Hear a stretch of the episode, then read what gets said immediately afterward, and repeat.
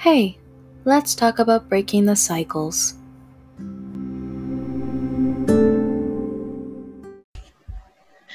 Welcome to Breaking the Cycles with Lazina and Tasia. I am your host, Lazina, and I'm here with my daughter, Tasia. Hi. We're so glad that you can join us as we talk about our journey of rediscovering ourselves after experiencing sexual and emotional trauma. We want to try and bring awareness on the effects through the eyes of victims, survivors, and their family, families. Since this, are, this is our first segment, we're going to go into a little bit of our backstory and how our lives changed over the past year. My brother Arfan is joining us today. He has offered incredible support and has been my spiritual mentor. Arfan?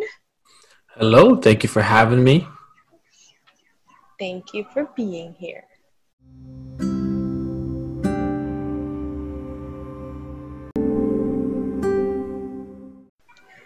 All right, so a big thing is, you know, why did this, you know, what, where does breaking the cycle come from? What does that really mean? Um, for for me, it's such a broad concept of breaking the cycle. Um, there's several different types of cycles, um, patterns that we repeat as um we.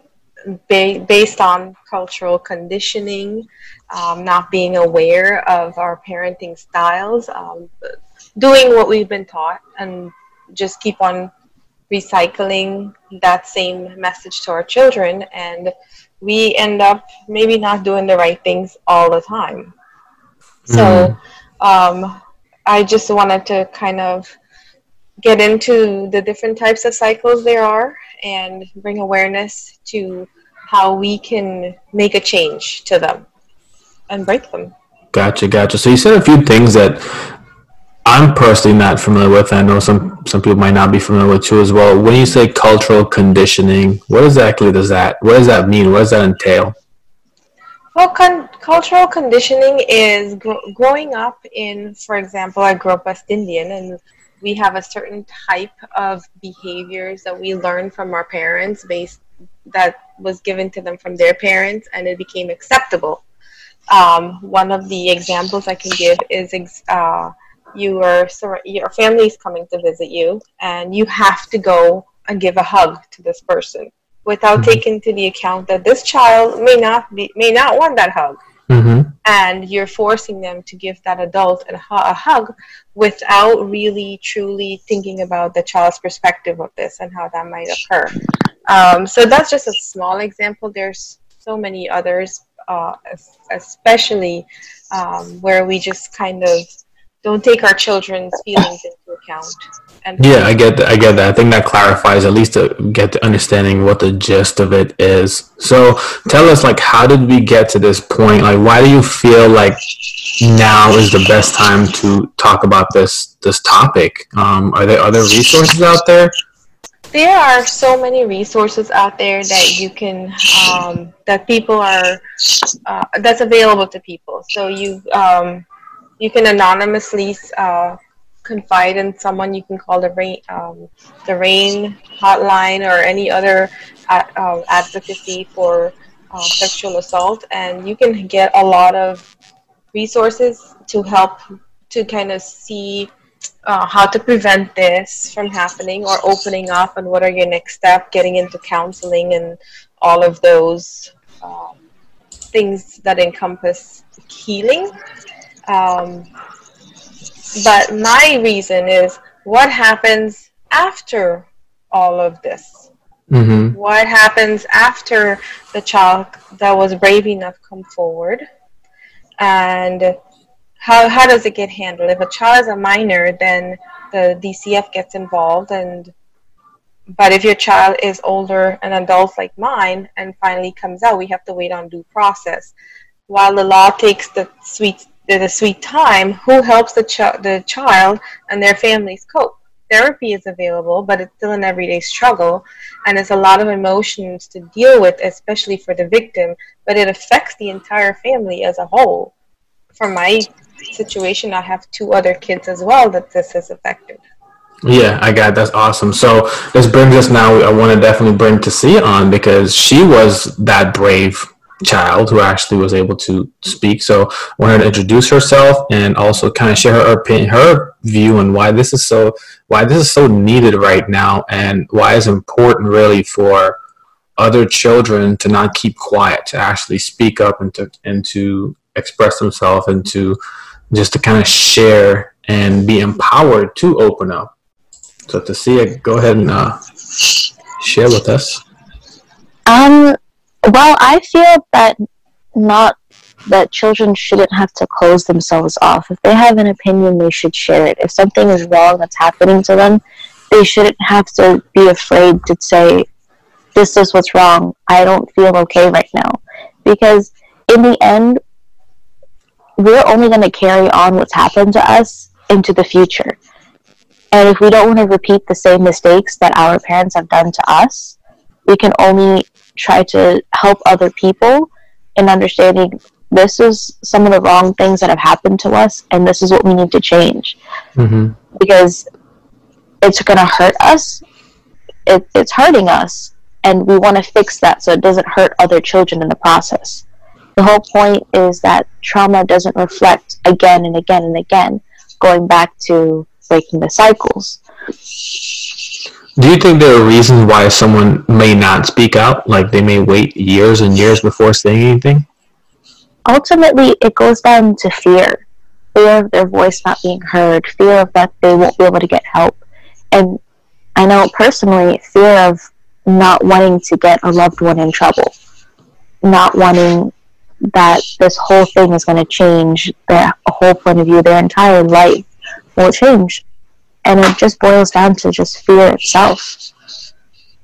Yeah, that's that's powerful. Fear is definitely a powerful motivator from not saying anything. And I know from my own experience, but what happened to me when I was younger, I never said anything. I just kept it in, let it happen, and then eventually I was blessed enough to be taken out of that situation by moving out the country, but um, still never said anything and never actually opened up or never, and just basically let it just, let it just happen. And again, it was for fear of that. Was I, was I, was I the one in the wrong? Right. And what would have happened to other people too as well? So I think that's definitely important. So if you can, both one of you tell us, like, what's what's your mission behind breaking the cycle for being this voice right now with what currently is going on in the world? Um, like, who are you? Like, who are you? Who are you hoping that can hear this message, that can be able to get that braveness that's inside of them to be able to actually speak up, to if, not if you don't be mind held to back. If you don't mind held... to see, I'll go first. Sorry, Arfan. Yeah, go ahead. Yeah, I don't mind. Uh, for me, being a mo being a mother that, um, of a child that was sexually abused and being a survivor of sexual assault as well, I never expected that my child was going to go through this, and I experienced that um, that shame that comes with it, and that guilt, and the self and the blame. Right. So I looked. I started looking to see if there's other parents that's been through this and how, what advice I can get and things like that. But I realized that a lot of people um, were silent about what, what they've been through or what their family's been through. So uh, that kind of inspired me to use my voice and help some of those people come out of, um, of this as well, or at least know that there are, there are people like you and you're not alone in this. And it is an everyday struggle, and we can support each other, and we can also change the way that we parent to prevent this from continuing. But more than, more importantly, having that support system to know that you can reach out to me publicly or privately and know that I'm going to listen to you, um, or, and I'm not going to just pass you off in an email or write, write, reply you three, four days later, like a business, that I will be here personally to help. At least that's for me. Uh, on my side, it's more of that I want to be that inspiration for the, the new generation in a way where just not to be afraid of this whole standard where you're a child, you have to respect all of your elders, you cannot speak about um, what's happened to you. This is, it's, it's a new life for you. This is your life. And I want to be that inspiration where you can share your story. Come to me, tell me that you have an issue, and I will do my best to help you. I'll provide many resources for you. And our whole meaning behind this is to put our help out there, to share our stories. That way you can share your story. That way your voice is also heard in this, because there's so much empowerment when you're able to share your story. And I want that for as many people as possible, for them to come out with this. Awesome. That's super powerful. Thank you so much, Tasia and Lazina, for sharing that. So what can the listeners kind of expect as we move forward? You know, we covered a little bit about, of, you know, kind of what, we didn't really go into detail of what individually happened, but viewers can kind of get the gist of it. So what else do you want to share personally? And also what, you know, what can listeners expect to receive as we continue creating these episodes? I I want to bring awareness to uh, a lot of topics. So it's it is um, in the realm of sexual abuse, but it's also in the realm of mental health and emotional health. Um, I I had to take a look at myself in order to understand how this stuff happened, and as I'm going through it, um, there are behavior patterns that I could have taken, not to say that I blame myself, but there are behavior patterns that I realized that would affect my my children or have affected my children. Mm-hmm. And these are things that I can change about myself in order to better parent and help them become their truer selves, so they're not making, they're not carrying on this cycle. The baton doesn't pass on to them again, and they don't um, make decisions in the future based on not being a healed individual. So my, um, what listeners can expect from me, and um, I hope, is a, bringing awareness of topics that are br- on such a broad Uh, scope of um, when it comes to emotional and mental health. All right, that's awesome. Love it. So, Tasia, how about you? On my side, I would like to, well, their expectations are, at least for myself, is just to give as much resources out there on all of our social media platforms, that different mm-hmm. ways where you can personally use yourself. And not many people can afford a therapist, and you know, when our job is not to provide therapy, but to give certain topics and certain activities, not mental activities and emotional activities, that you could partake in on yourself uh, for that emotional growth, for that mental growth. Mm-hmm. Um, I know that we're going to come up with so much more topics that are on such a broad scale, to dive into how to truly help yourself and how to truly help others in your homes. What What are some uh, certain topics that you see yourself in your family that you can change for your, for the betterment of your own environment?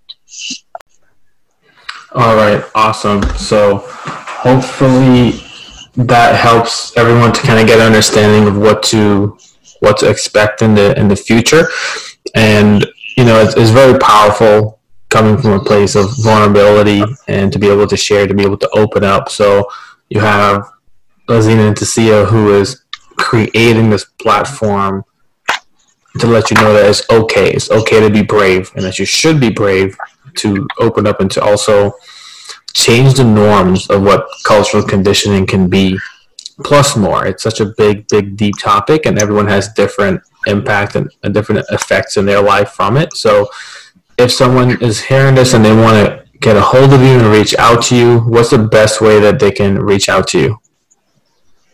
Well, we are on all platforms. Um, sorry, platforms, social media. Um, Tasia has the um, Instagram and Twitter. I'm on. I'm on Facebook. We also have a website up. Um, there's there are links to the website. on all of the social media pages as well. So you can, you can reach follow by email. Sorry. Go ahead. No, I'm sorry. I was, I was going to just put in a little bit. You can follow us at breaking underscore the underscore cycles on our Instagram.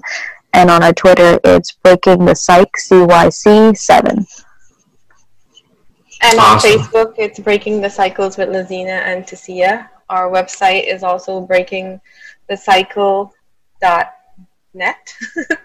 um, and so you can reach us by email, instant, uh, our um, direct messages, uh, and most of you who know me knows how to reach me. Awesome. So is there anything else you want to share before we close out? Be proud of all that you've accomplished today. Be just turn your day into something positive. Always wake up with that little bit of positivity. So I want to end it on just be proud of everything that you've accomplished today. And we look forward to sharing so much more information with you. Yes, thank you for joining us this week. Next week, we will continue on this topic and branch off into some other powerful topics that we that are often considered taboo. We're very grateful and excited to have such an amazing support group behind us. Thank you guys so much for even listening. All right, tune in next week for the next episode, and you'll have a wonderful night or day. Whichever time zone you guys are in. Yeah. Sure.